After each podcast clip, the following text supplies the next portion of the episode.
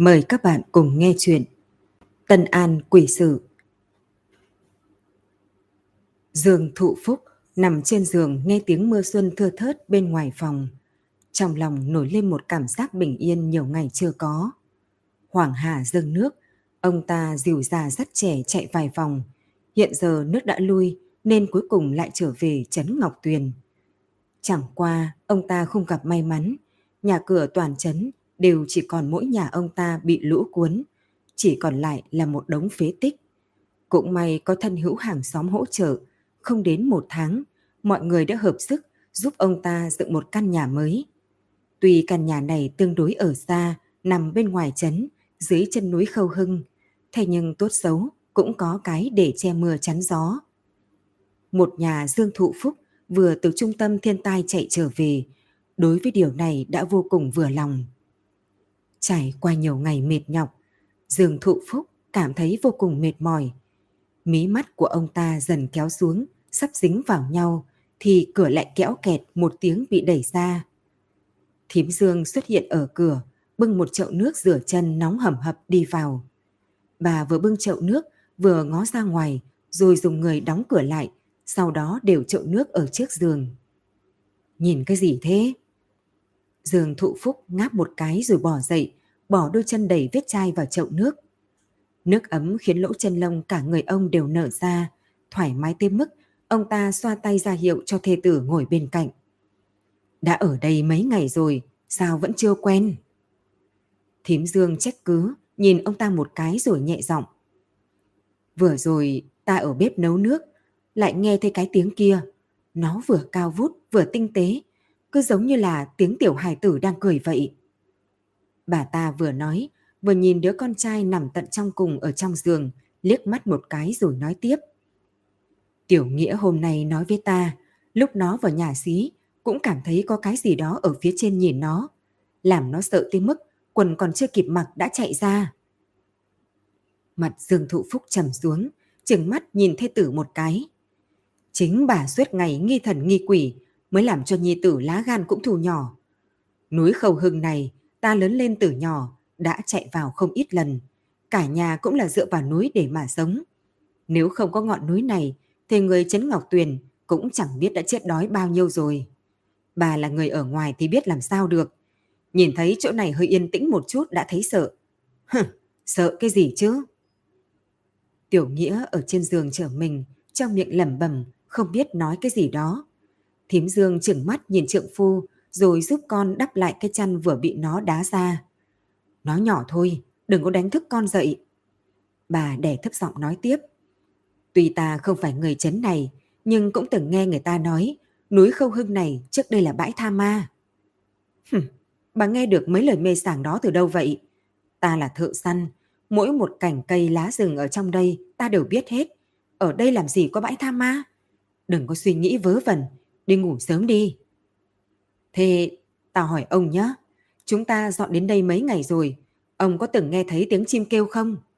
Ban ngày không nói, người tới người nhiều, thế nhưng vào buổi tối mà cả cái khu rừng này không có tiếng chim kêu. Không phải ông là thợ săn à? Ông không cảm thấy kỳ quái sao? Dương thụ phúc ngây ngẩn cả người. Trách không được, mấy ngày nay ông ta cũng ẩn ẩn, cảm thấy có gì đó không phù hợp, thế nhưng không nghiêm túc đi tìm hiểu. Hiện tại thê tử nhắc nhở, ông ta mới suy nghĩ cẩn thận. Nơi đây đúng là quá mức yên tĩnh, yên tĩnh giống như một ngôi mộ lớn. Đừng nói là chim chóc, ban đêm thậm chí không có cả tiếng côn trùng, quả thực là rất khác thường. Trong quá khứ, vào mùa này thì chính là thời điểm sinh sản của chim thú ở trên núi Khâu Hưng. Mỗi lần ông ta lên đó đều có không ít thu hoạch. Thế nhưng hiện tại mọi động vật lại giống như trong một đêm đã biến mất sạch. Chẳng lẽ hồng thủy cũng ảnh hưởng tới chúng nó, cho nên tất cả rời tới nơi khác hay sao? Thế nhưng một hồi, hồng thủy sẽ làm toàn bộ động vật trong núi chạy hết, ngay cả sơn tước cũng không ở lại sao? Dầm dầm dầm. Một loạt tiếng đập cửa thình lình vang lên, khiến Dương Thụ Phúc đang đắm chìm trong mơ màng hoảng sợ. Ông ta nhìn thê tử của mình, phát hiện sắc mặt bà ta cũng tái nhợt, nhìn chằm chằm vào cửa lớn. Là, là ai được chứ? Đã hơn nửa đêm rồi. Thím Dương khẽ lầm bầm. Bà biết người tới khẳng định không phải là người quen, bởi vì Trấn Ngọc Tuyền, dân phong thuần phát, từng nhà cơ bản đều biết nhau, cho nên người tới khẳng định sẽ tự báo tên trước, chứ không phải như bây giờ không nói một tiếng mà chỉ ở bên ngoài đập cửa. Ai vậy? Dương Thụ Phúc hô lên một tiếng với bên ngoài. Thế nhưng ngoài cửa không có ai đáp. Ngược lại tiếng đập cửa lại vang lên. Dầm dầm dầm. Tiếng động không lớn lắm, nhưng lại giống như một cây búa nện vào lòng hai người. Lão tử muốn nhìn xem là ai ở đây giả thân giả quỷ. Dương Thụ Phúc đến chân cũng không kịp lau đã đi giày, cầm lấy cây cung ở trên tường đi tới đá tung cửa. Ở bên ngoài, chỉ một mảnh mưa bụi mông lung thì không thấy gì hết. Thím Dương chậm rãi đi tới phía sau ông ta, nhìn cẩn thận ở ngoài cửa, tay bám chặt lấy áo trượng phu, trong đôi mắt tràn đầy sợ hãi. Đột nhiên, trong mưa bụi chuyển đến tiếng bước chân, tháp tháp tháp. Ngay sau đó, một bóng dáng mơ hồ bay nhanh qua cửa, để lại một chuỗi tiếng cười sắc nhọn ở chiếc sân trống rỗng. Thứ gì vậy? Thím Dương khóc lên tiếng, ôm chặt lấy tay trượng phu. Mau, đóng cửa lại, mau khóa cửa lại đi. Dường thụ phúc hung hăng hất tay thề tử, mồ hôi lạnh nhỏ từ trên trán ông ta xuống mặt đất. Mặc kệ là thứ gì, hôm nay lão tử phải bắt được nó không tha. Nói đoạn, ông ta vọt vào trong màn mưa, đuổi theo chỗ bóng dáng kia biến mất. Đừng đi, đừng đi! Thím Dương khóc lóc chạy ra cửa, thế nhưng phía sau lại có tiếng khóc của con trai, khiến bà không thể không dừng lại. Nương, nương, Tiểu Nghĩa sợ, Tiểu Nghĩa vừa rồi mơ thấy yêu quái, nó muốn ăn cái đầu của Tiểu Nghĩa. Đừng sợ, đừng sợ, nương ở đây. Thím Dương lau nước mắt, lại lo lắng trông ra màn đêm đèn đặc.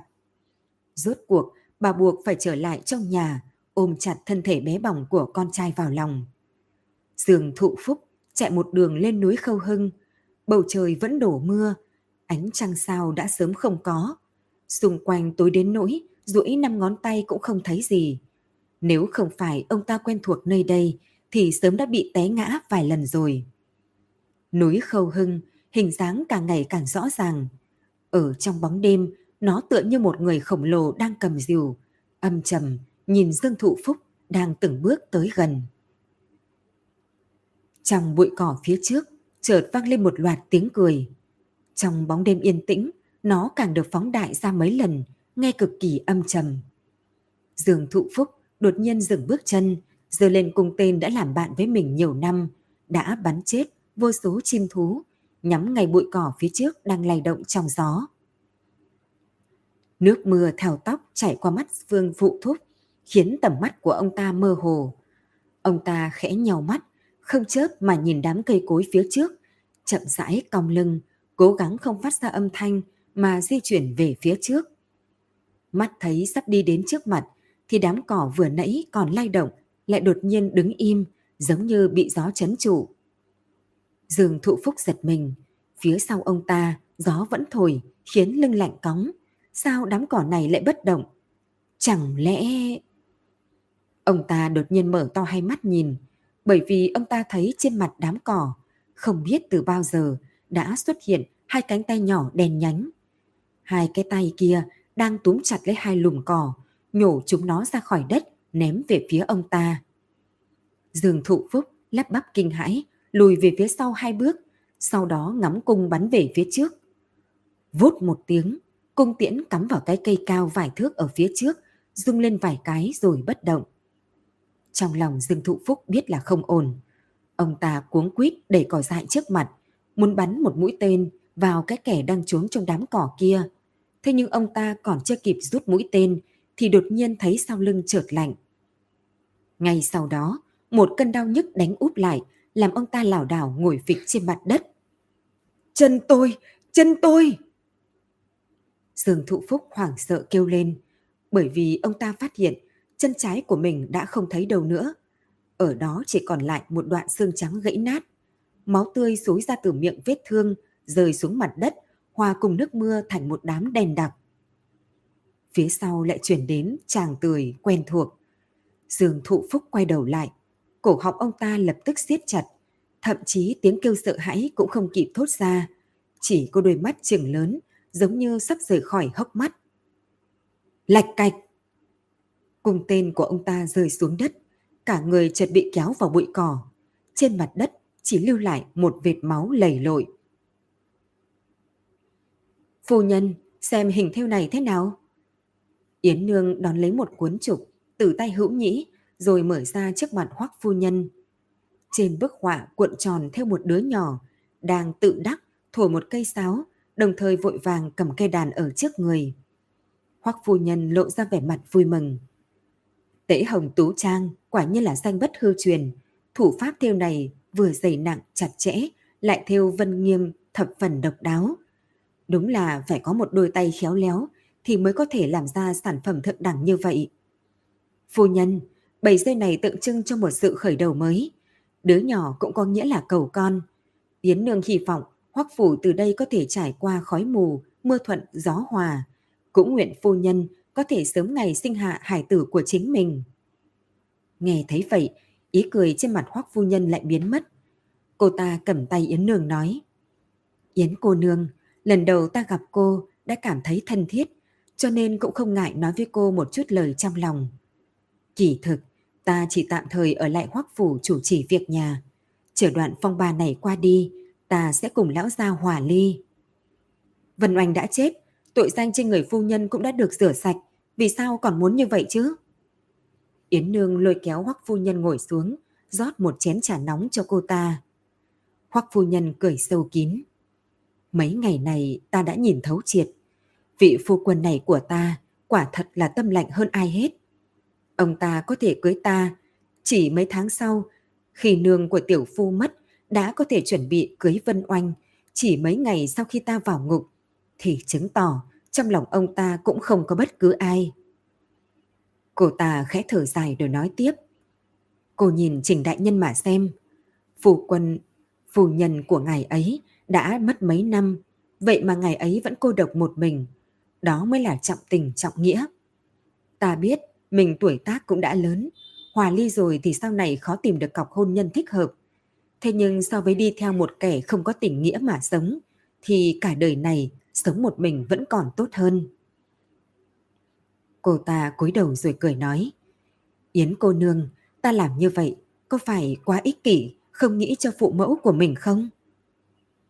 Trong lòng Yến Nương sinh ra vài phần khâm phục. Phu nhân tâm tính rộng rãi, thông thuệ thiện lương lại phi thường có khả năng. Ta tin tưởng bà sẽ tìm được một mối nhân duyên thích hợp. Hoắc Thành Minh cũng thật sự là không xứng với bà. Nhưng phu nhân đến tễ hồng tú trang của ta mà không sợ hàng xóm láng giềng nhàn ngôn toái ngữ hay sao? Sợ cái gì chứ? Bởi vì cô làm ăn với Tê Phượng lâu sao? Hoắc phu nhân cười sang sảng. Tự cổ trí kim, không biết có bao nhiêu thanh lâu nữ tử là người tài hoa, chẳng qua bị vận mệnh bức bách nên mới bị rơi vào ma quật. Thí dụ như Vân Oanh, cô ta tuy cực kỳ đáng giận, nhưng mỗi khi nhớ tới cái chết thảm của cô ta là ta vẫn sinh lòng thương tiếc.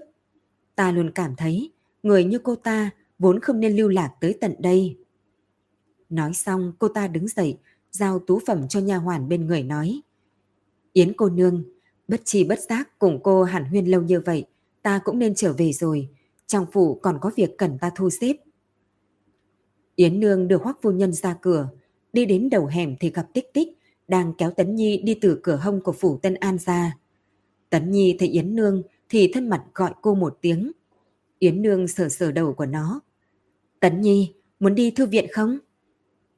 Vâng, cha nói sách đọc trăm cuốn, tự sẽ hiểu biết. Giọng Tấn Nhi vẫn còn non nớt. Khi nói ra những lời này, khiến Yến Nương cùng Hoắc Phu Nhân đều nở nụ cười. Tưởng cô Nương, có thời gian tới trong phủ ngồi chơi. Sự tình lần trước ta còn chưa cảm tạ cô Nương. Ta muốn mở một bàn tiệc để cảm ơn cô Nương. Hoắc Phu Nhân mỉm cười nói với Tích Tích. Đó là bổn phận của ta, Phu Nhân không cần phải cảm tạ. Có điều muốn cảm tạ ta thì bà nên cảm tạ vị Yến cô nương này. Nếu không có cô ấy ra tay tương trợ Tích tích, mắt liếc nhìn Yến Nương, khóe miệng vẽ thành một độ cong ý vị thâm trường.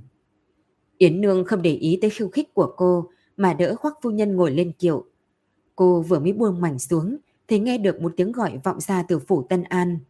Tưởng cô nương, tưởng cô nương, đại nhân gọi cô về, hình như có việc cần giao cho cô. Một nhà dịch thở hổn hển chạy đến bên cạnh tích tích nói. Ta qua ngay, người đưa Tấn Nhi tới thư viện đi. Tích tích vừa nói, vừa hành lễ với hoắc phu nhân, sau đó sửa sang lại quần áo cho Tấn Nhi, rồi vội vã đi về trong viện. Cô chạy một đường đến thư phòng của Trình Mục Du. Cửa còn chưa mở đã cao giọng hỏi. Đại nhân, có chuyện gì mà gấp vậy? Gấp thì cũng không gấp, nhưng yêu cầu cô phải tự mình đi một chuyến. Nghe được tiếng, Trình Mục Du từ sổ con ở trên bàn ngước nhìn. Đi đâu vậy? Trấn Ngọc Tuyền. Vì sao đột nhiên lại phải tới đó, đại nhân? Tích tích có chút ngạc nhiên. Nơi đó xảy ra đại án gì sao? Đại án thì không phải, thế nhưng lại kinh động tới triều đình. Trình Mục Du đứng dậy, vẻ mặt mỏi mệt nhìn tích tích. Cô biết Kinh Vân Lai không? Ông ta chính là đại thiện nhân mà mọi người đều biết, lại là hoàng thương, có ai mà không biết ông ta chứ? Đại nhân, vị kinh đại thiện nhân này xảy ra chuyện gì sao? Người thì không có việc gì, thế nhưng trăm thạch lương thực ông ta vất vả lắm mới mua được từ nơi khác, lại biến mất chỉ trong một đêm không thấy đâu hết. Tích tích nghe thấy vậy thì lắp bắp kinh hãi. Trăm thạch sao?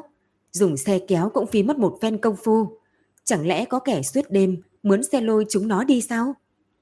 Có điều trộm nhiều lương thực như vậy, sao có thể không có chút động tĩnh gì chứ? Chẳng nhẽ kinh đại thiện nhân cũng không phát giác ra được. Trình Mục Du dày thái huyệt. Trình Mục Du dày huyệt thái dương rồi nói. Trăm thạch lương này không phải để ông ta dùng trong nhà, mà được chuyển đến từ bên ngoài để chuẩn bị phát trần. Hoàng Hà vừa rút nước, dân cư Trấn Ngọc Tuyền, đại bộ phận đều đã trở lại. Nhà cửa của họ còn tốt, thế nhưng lương thực đều đã bị lũ cuốn trôi. Cho nên Kinh Vân Lai đã chi một khoản tiền lớn để mua lương thực từ bên ngoài. Hành động này của ông ta thậm chí kinh động tới triều đình. Ngay cả Hoàng thượng cũng xúc động, thưởng thêm cho hành động tích thiện này của ông ta.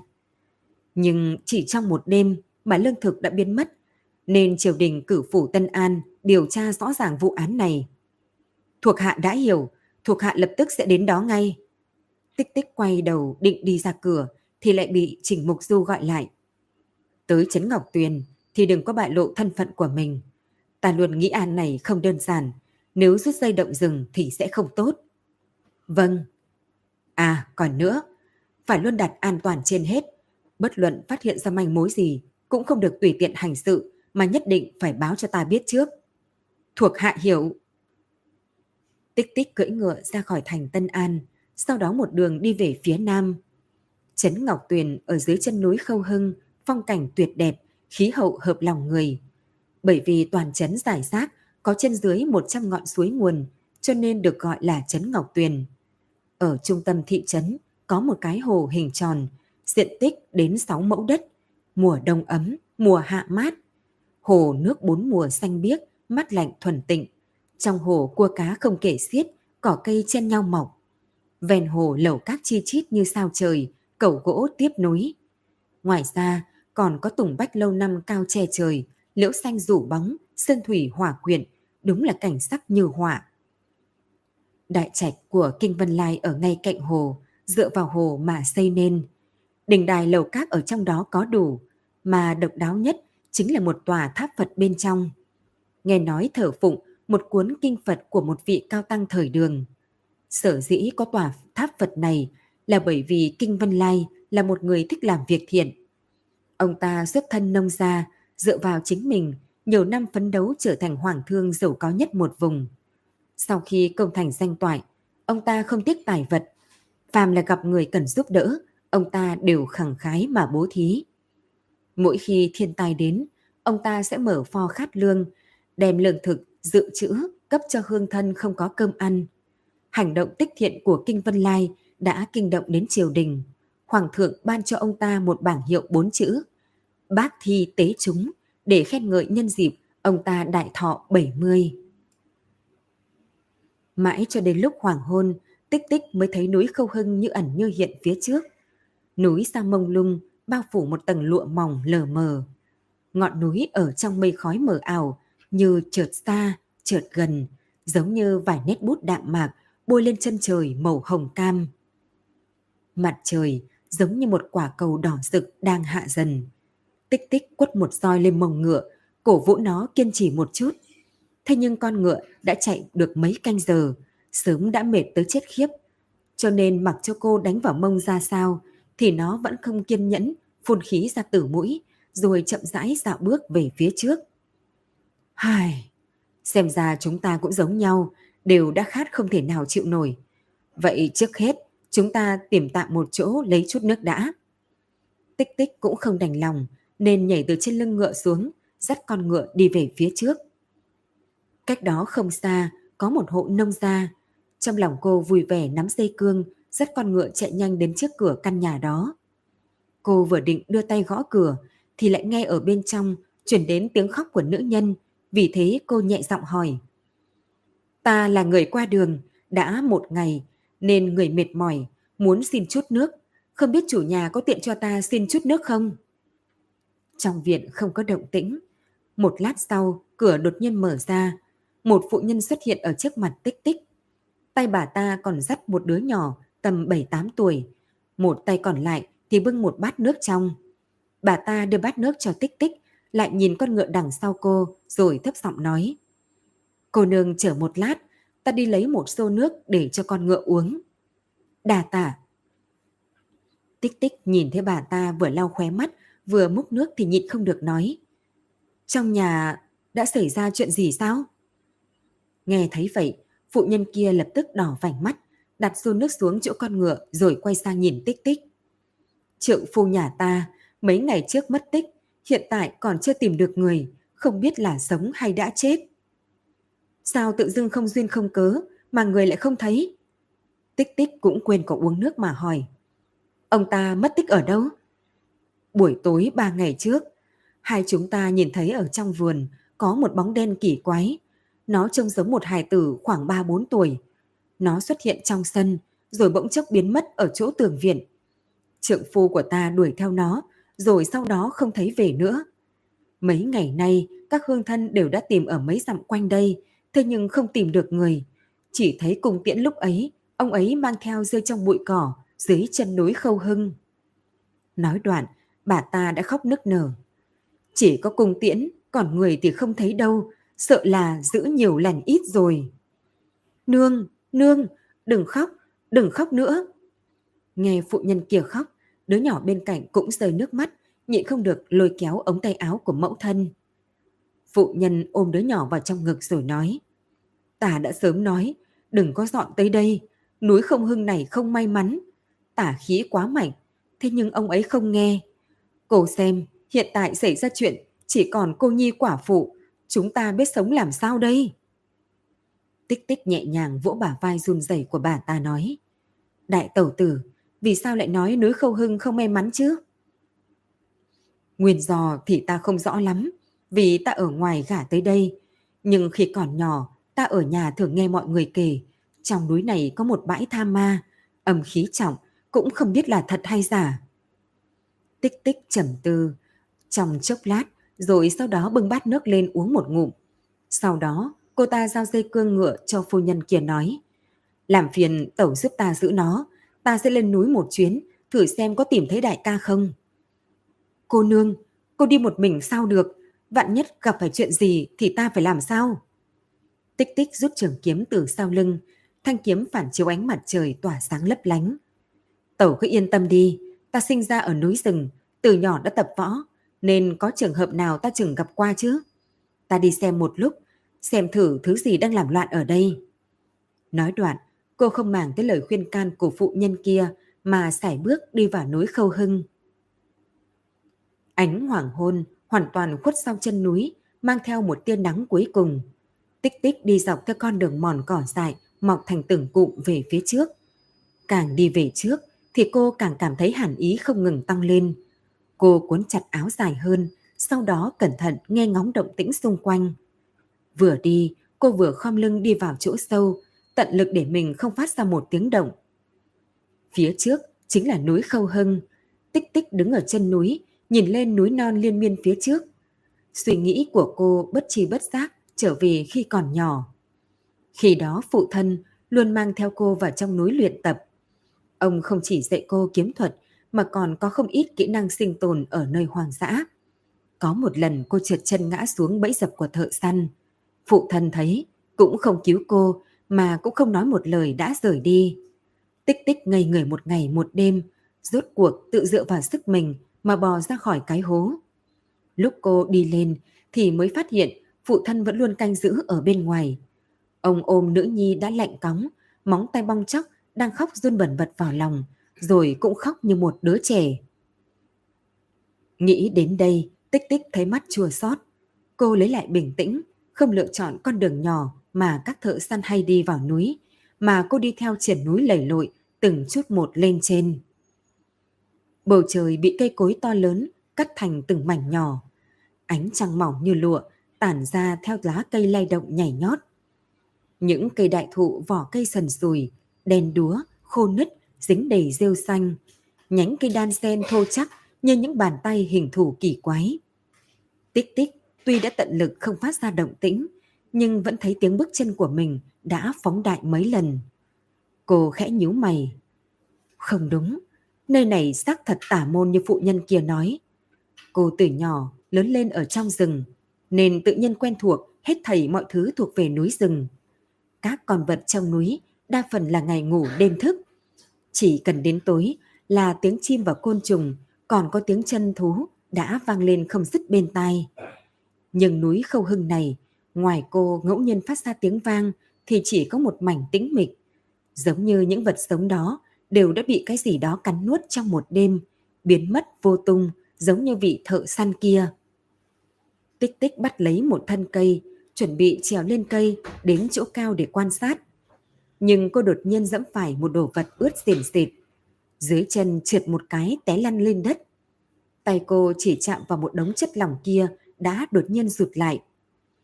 Bằng vào kinh nghiệm nhiều năm phá án, cô không cần nhìn cũng đoán được đó là thứ gì. Nhưng cô vẫn cưỡng bách cúi mình xuống, cẩn thận quan sát phần nội tạng kia. Đúng như cô đã dự đoán, trên mặt đất bùn là một nửa khối dạ dày và một đoạn ruột không phải của động vật mà của con người. Chúng tỏa ra một mùi tanh hôi tới sặc người, khiến tích tích phải đem cổ áo che lên mũi. Cô dùng tay tìm kiếm xung quanh bụi cỏ nhiều lần, rốt cuộc tìm thấy đồ vật mình muốn, nửa mảnh khăn tay. Nói vậy thì khăn tay này chính là của thợ săn kia sao? Cô nhẹ nhàng thở dài. Quả nhiên ông ta không còn sống mà đi ra. Đứa nhỏ 7-8 tuổi kia vậy là đã mổ côi cha. Thế nhưng rốt cuộc ông ta chết thế nào chứ? Chẳng lẽ trong núi sâu này có dã thú cực hung hãn sao? Tích tích nhét nửa mảnh khăn tay vào trong quần áo rồi sau đó lại lần hai tay bám lấy thân cây. Dưới chân thoáng dùng sức đã bám cả người vào trên cây đại thụ rồi bò từng chút một lên ngọn cây. Cô giấu bản thân trong một đám cành lá rậm rạp nhất, tay cầm trường kiếm, nhau mắt cẩn thận quan sát động tĩnh trong rừng rậm. Ánh trăng càng lúc càng lên cao, rước cuộc nó chiếu vào trên cây mà tích tích đang ẩn núp. Ánh trăng như nước vẩy khắp trong rừng. Cô ở trên cây đã hai canh giờ, tay chân dần dần chết lặng, cơn buồn ngủ cũng dần ập tới. Cô phải thường xuyên véo đùi để ngăn cản bản thân quá buồn ngủ mà bị rơi xuống từ trên cây. Trong rừng vẫn là một mảnh yên tĩnh, tích tích quyết định lại chờ nửa canh giờ nữa, bởi vì cô còn có công vụ trong người nên không thể chỉ vì đồng tình nhất thời mà làm chậm trễ chính sự. Đúng lúc cô hạ quyết tâm nhìn, thì lại thấy gốc cỏ đuôi chuột ở phía dưới cách mình vài ly nhẹ nhàng giật giật. Tựa hồ có thứ gì đó chui vào đám cỏ làm rung cảnh lá ở bên trên. Tích tích mở to hai mắt nhìn, muốn nhìn cho rõ thứ đang giấu mình trong tầng tầng cành lá bên dưới. Nhưng đúng lúc này, sự tình kỳ quái đột nhiên xảy ra. Cây cỏ đuôi chuột kia không động nữa, nhưng một lùm cây khác cách cô càng gần bắt đầu nhẹ nhàng đong đưa. Ngay sau đó, cây cỏ xung quanh cô giống như bị lây bệnh, mà một cây tiếp một cây đong đưa. Cây này vừa dừng thì cây kia lại động. Dưới ánh trăng, chúng lay động như điên, như đang múa một điệu múa quái dị. Rốt cuộc, lúc tích tích nghẹn họng nhìn chân chối phía dưới, không biết nên nhìn về phía phương hướng nào, thì nó lại lần nữa rơi vào yên tĩnh. Mồ hôi lạnh chảy dọc theo khuôn mặt tích tích xuống cổ, tẩm ướt áo cô một mảng lớn. Cô liều mạng ngừng thở, đôi tay bắt lấy chuôi kiếm để mũi kiếm hạ xuống. Đôi mắt to không dám chớp, nhìn chằm chằm bên dưới, sợ có thứ gì đột nhiên từ dưới tảng cây nhảy lên, lôi lục phủ ngũ tạng của cô ra. Một loạt thanh âm kỳ quái từ phía dưới truyền tới. Tích tích còn không kịp tìm kiếm nơi âm thanh phát ra thì đã bị một trận rung động mãnh liệt ném rơi khỏi thân cây. Ít nhiều, cô cũng có một thân công phu. Trong khoảnh khắc sắp rơi xuống đất, cô dùng mũi kiếm điểm nhẹ trên mặt đất, rồi cả người lại bắn ra ngoài. Một lần nữa, vững vàng đứng trên một cái cây khác. Vài tiếng cười như có như không lại truyền lên từ trong đám cây cối ở phía trước. Chúng nó giống mấy cây châm đâm vào lòng tích tích, làm cho cả người cô như ngâm trong khối băng. Quanh người lạnh lẽo, chán nổi đầy gân xanh. Tiếng cười ngày càng gần, thế nhưng lần này nó không ở phía dưới, mà là ở trong nhánh cây rậm rạp phía sau cô. Trong tầng tầng lớp lớp cành lá, ẩn ẩn lộ ra một bóng dáng nho nhỏ. Sau lưng tích tích, bỗng dưng bốc lên một cỗ hàn ý. Nhưng cô không hề do dự, đã xoay người nâng tay vung kiếm, nhanh nhẹn chém đứt cành cây. Theo tiếng lạch cạch của cành cây rơi xuống, cô nhìn thấy một thứ gì đó từ phiến lá chui ra. Bang một tiếng, nhảy đến trên thân cây, cọ cọ bỏ về phía cô. Xúc sinh! Tích tích hung hăng mắng một câu, sau đó bắt tay, vói lấy vạt áo, móc ra một viên bi sắt to bằng đầu ngón tay ném xuống dưới. Viên bi chạm đến thân cây thì nổ tung, lửa bay tứ tung. Tích tích nghe được một tiếng kêu giống như trẻ con, lại giống dã thú. Sau đó cô thừa dịp, nhanh chóng bay sang một cái cây khác, sau đó thả người nhảy xuống mặt đất cách đó vài thước. Đầu cũng không quay lại mà chạy thẳng về phía trước. Tích tích không dám quay đầu lại, bởi vì cô biết hiện giờ chỉ cần chậm trễ một chút, cô sẽ bị cái thứ không tên phía sau đuổi theo. Cô cũng biết mình căn bản không phải là đối thủ của nó. Bởi vì trong nháy mắt nhảy khỏi vỏ cái cây kia thì cô phát hiện cây đại thụ cô vẫn ẩn nấp đã bị cắn cho chóc vỏ, lung lay, chỉ còn một đoạn nhỏ to bằng bàn tay. Tích tích gần như té ngã lộn nhào vào chân núi. Quần áo cô bị núi đá và nhánh cây cào sách, tóc cũng loạn thành một đoàn. Thế nên khi Dương Đại Thẩm nhìn thấy cô thì suýt nữa đã không nhận ra.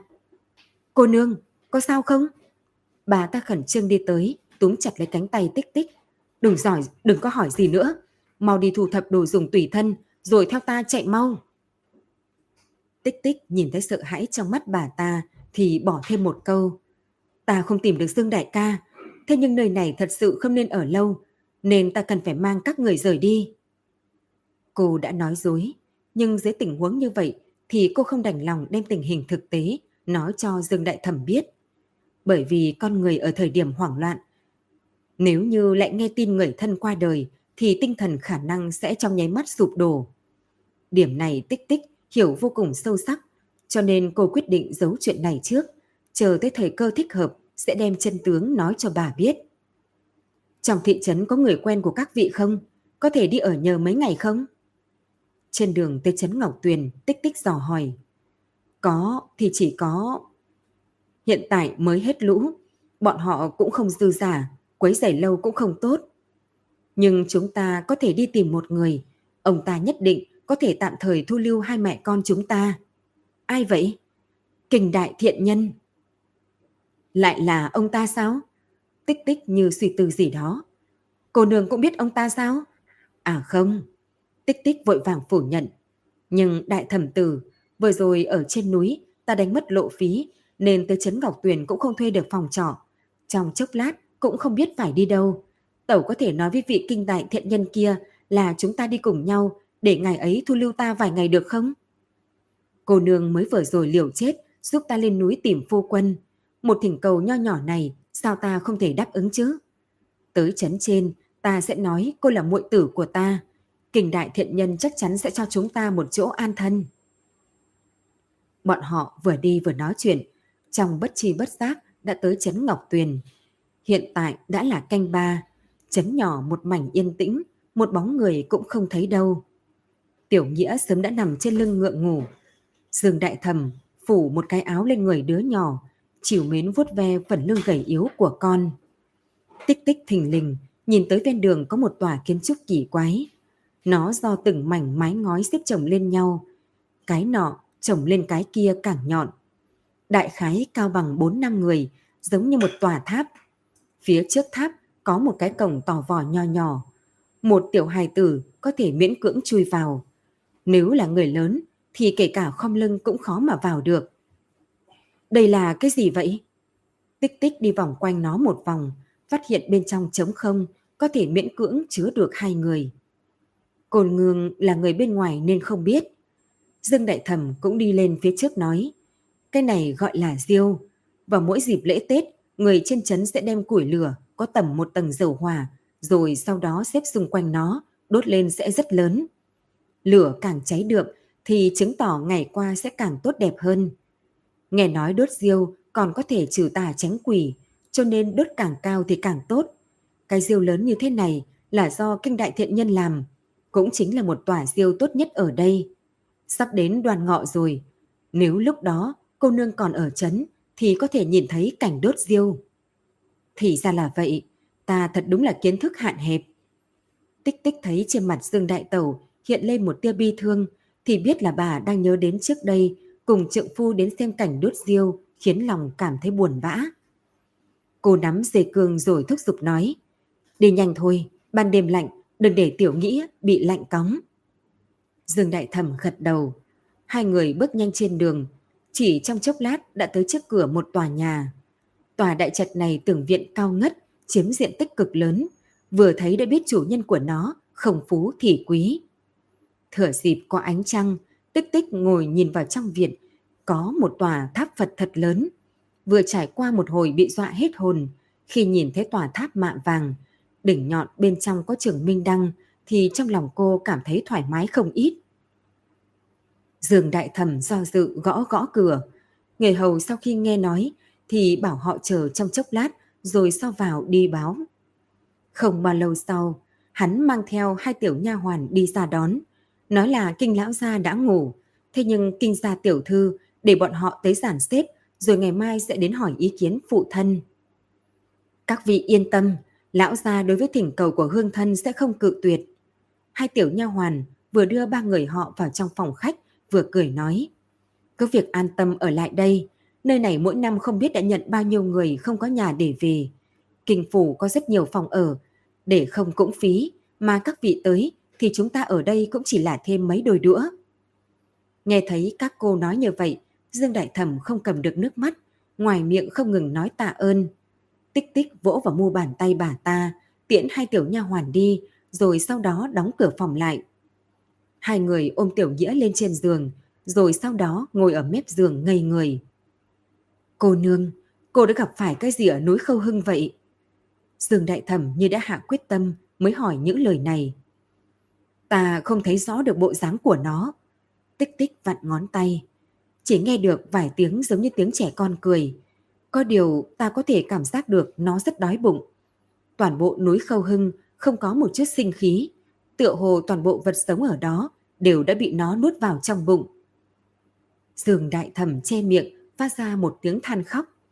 Tích tích cắn môi, đưa nửa mảnh khăn tay cho bà nói. Đây, tẩu nhìn xem, có phải là đồ của Dương đại ca không? Cô không nói được nữa, bởi vì Dương đại thẩm vừa nhìn thấy mảnh khăn tay kia thì đã ôm nó vào trong lòng, gục ở trên giường khóc nức nở. Tích tích không biết nên phải an ủi bà ta ra sao. Cô đành lặng lẽ để cửa đi ra ngoài, để Dương Đại Thẩm có không gian riêng mình. Ánh trăng treo ở đỉnh tháp Phật, xa xa nhìn lại giống như đỉnh tháp tỏa một tầng Phật quang. Tích tích không tự chủ được mà đi về phía tháp Phật. Cô đi xuyên qua sân viện lớn nhỏ. Lúc sắp tới tháp Phật thì lại bị một bóng bức tường cao chắn lối đi. Trên mặt tường có một cánh cửa đúc bằng đồng. Trên đó có một cái khóa lớn cho thấy nơi đây không chào đón khách tới thăm. Trong lòng cô có chút mất mát.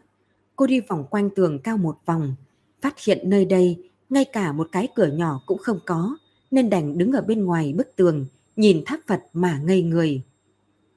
Ánh trăng chậm rãi rơi xuống, tích tích thở dài xoay người chuẩn bị rời đi. Đúng lúc này thì bên tai cô truyền đến vài tiếng ngâm khe khẽ giống như tiếng mèo kêu. Tích tích đứng ở trong bóng tối của bức tường bất động, tai cẩn thận phân biệt nơi âm thanh phát ra. Bởi vì vừa mới trải qua một phen sợ hãi trước đó, nên cô bây giờ đặc biệt mẫn cảm với âm thanh. Thế nhưng âm thanh kia lại biến mất, giống như mặt trăng ở trên trời, vừa rồi còn chiếu rọi ánh sáng, thế nhưng hiện tại đã bị mây đen hoàn toàn che lấp.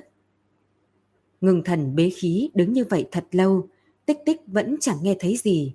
Thần kinh căng chặt của cô lúc này mới thả lòng. Cô cho rằng mình chỉ nghe thấy một tiếng mèo hoang gọi xuân mà thôi, nên tự mắng mình trong lòng. Tích tích à, uổng công ngươi còn là bộ khoái, sao lại giống như một kẻ chưa hiểu việc đời, gặp có một chút gió thổi cỏ lay mà đã bắt đầu sợ bóng sợ gió chứ. Ánh trăng rốt cuộc cũng ló ra khỏi tử mây đen, nhưng ánh sáng của nó lại giống như mở nhạt hơn, không còn trong sáng như lúc trước. Tích tích lại nhìn thoáng qua mặt trang kia, rồi sau đó xoay người chuẩn bị về phòng. Nhưng cô vừa bước hai bước thì đột nhiên dừng lại. Sạt, sạt. Chỗ bóng tối ven tường truyền đến một loạt tiếng vang quái dị. Tiếng động kia rất rõ ràng, từng chút một đánh vào trong lòng tích tích, đánh vỡ tự tin cô thật vất vả mới tạo ra được. Cô nắm chặt nắm tay, chậm rãi quay đầu về phía bên phải. Phát hiện cách mình không xa, ở bên góc tường có một nữ nhân. Nữ nhân kia không vấn tóc, mái tóc thật dài, rũ ra hai bên sườn, che khuất khuôn mặt của cô ta. Cô ta mặc kiện trung y màu trắng, không mặc áo khoác, quần áo giống như bị ướt sũng nước. Cổ tay và vạt áo không ngừng có giọt nước chảy xuống. Tay cô ta đang cào lên tường, từng chút từng chút một phát ra âm thanh sản sạt. Không sợ móng tay bị đứt gãy cũng không dừng lại. Cô nương! Tích tích khẽ cao mày đi về phía trước. Cô cảm thấy nữ nhân này có thể là bị điên. Nếu không sao lại nửa đêm một mình đứng ở chỗ này mà cào tường chứ? Ban đêm gió lớn, cô ăn mặc đơn bạc, mau trở về phòng đi. Không thể quay về. Cô gái kia giống như đáp lại lời cô, lại như đang tự lẩm bẩm. Cô ta không nhìn tích tích, ngược lại đem đôi tay khảm nhập vào mặt tường, càng nỗ lực đào sâu. Chỉ nghe thấy vài tiếng băng, móng tay cô ta đứt mấy cái, máu tươi từ đầu ngón tay trào ra, nhiễm đỏ trên tường. Tích tích nhịn không được, cầm ngón tay của chính mình. Nhưng cô gái kia lại giống như không có cảm giác đau, vẫn dùng tay đó mà cào vào mặt tường, làm vôi dụng lả tả bay xuống. Dừng tay! Tích tích thật sự nhìn không được, cô bắt lấy cánh tay cô ta mà quát lớn. Cô không đau sao? Móng tay đứt hết rồi. Cô gái kia chậm rãi quay đầu lại, lộ ra một khuôn mặt nhỏ trắng xanh. Tích tích lắp bắp kinh hãi, bởi vì cô thấy trên trán nữ tử đó có khắc một con hắc xà. Con rắn kia là được người ta khắc lên. Thần rắn vừa đen vừa thô, bọc trong hoa văn khó coi. Đầu rắn ngẩng cao hung ác, phun lưỡi ra bên ngoài. Ai biến cô thành bộ dáng này? Giọng tích tích run rẩy, cô bước lại gần hơn, muốn duỗi tay ôm lấy thân thể đang run bẩn bật. Cô nương, cô đang nói chuyện với ai vậy? Đằng sau đột nhiên truyền đến một tiếng nói. Tích tích quay đầu lại, thì thấy phía sau có một nữ tử cao gầy. Sắc mặt cô ta lạnh lùng, biểu tình vô cảm, khiến người ta có cảm giác không nên tới gần. Cô... Tích tích chỉ vào phía trước, nhưng đột nhiên nghẹn họng, nửa chữ cũng không nói được, bởi vì nữ nhân trên đầu có khắc dấu hắc xà kia đã không thấy đâu nữa. Cô ta giống như hóa thành một làn khói, bị gió thổi đi mất. Tích tích nhìn phía mặt tường, phát hiện dấu máu kia cũng đã biến mất. Thế nhưng vừa rồi, chính cô nhìn thấy rõ ràng mấy cái móng tay của cô ta đều đã bị bẻ gãy. Trên mặt tường còn để lại ấn ký huyết nhục mơ hồ cơ mà. Cô nương, cô là khách của kinh phủ sao? Sao ta chưa bao giờ thấy cô? Nữ tử phía sau lại lên tiếng, ngữ điệu tuy không có phập phồng, nhưng lại không nghe ra có chút gì là tôn trọng ở đây. Đêm này ta mới đến trong phủ, cho nên cô nương không nhận ra cũng đúng. Tích tích vội vàng đáp. Cô nương kia khẽ trầm từ nói. Ta đã biết, vừa rồi gã sai vặt trong cửa có tế báo, nói là có nhân gia của một hộ họ Dương tới đầu nhập kinh phủ. Nói vậy, cô chính là muội tử của Dương gia đại thẩm sao? Tích tích thấy cô ta khí độ cao nhã, cách nói năng bất phàm thì biết chắc chắn không phải là nha hoàn hạ nhân. Hiện tại lại nghe cô ta nói như vậy thì cô đã đoán được thân phận của cô ta. Ta xác thực là muội tử của Dương Đại Thẩm. Cô nương có phải là kinh tiểu thư? Cô ta hơi gật đầu, sau đó nói với Tích Tích. Đã muộn thế này rồi, vì sao cô nương còn không nghỉ ngơi? Vừa rồi ta ngẫu nhiên đi qua đây, mơ hồ nghe được cô nương đang nói chuyện cùng ai đó. Lúc đi tới đây thì chỉ thấy cô nương có một mình. Không biết vừa rồi cô nương nói chuyện với ai vậy? À, ta ngủ không được mới đi ra đây đi dạo. Không nghĩ tới đến đây lại thấy một bóng đen nên đã thuận miệng hỏi một câu. Người đó đi rất nhanh, lập tức đã không thấy tăm hơi, cũng không biết có phải là hạ nhân trong phủ hay không.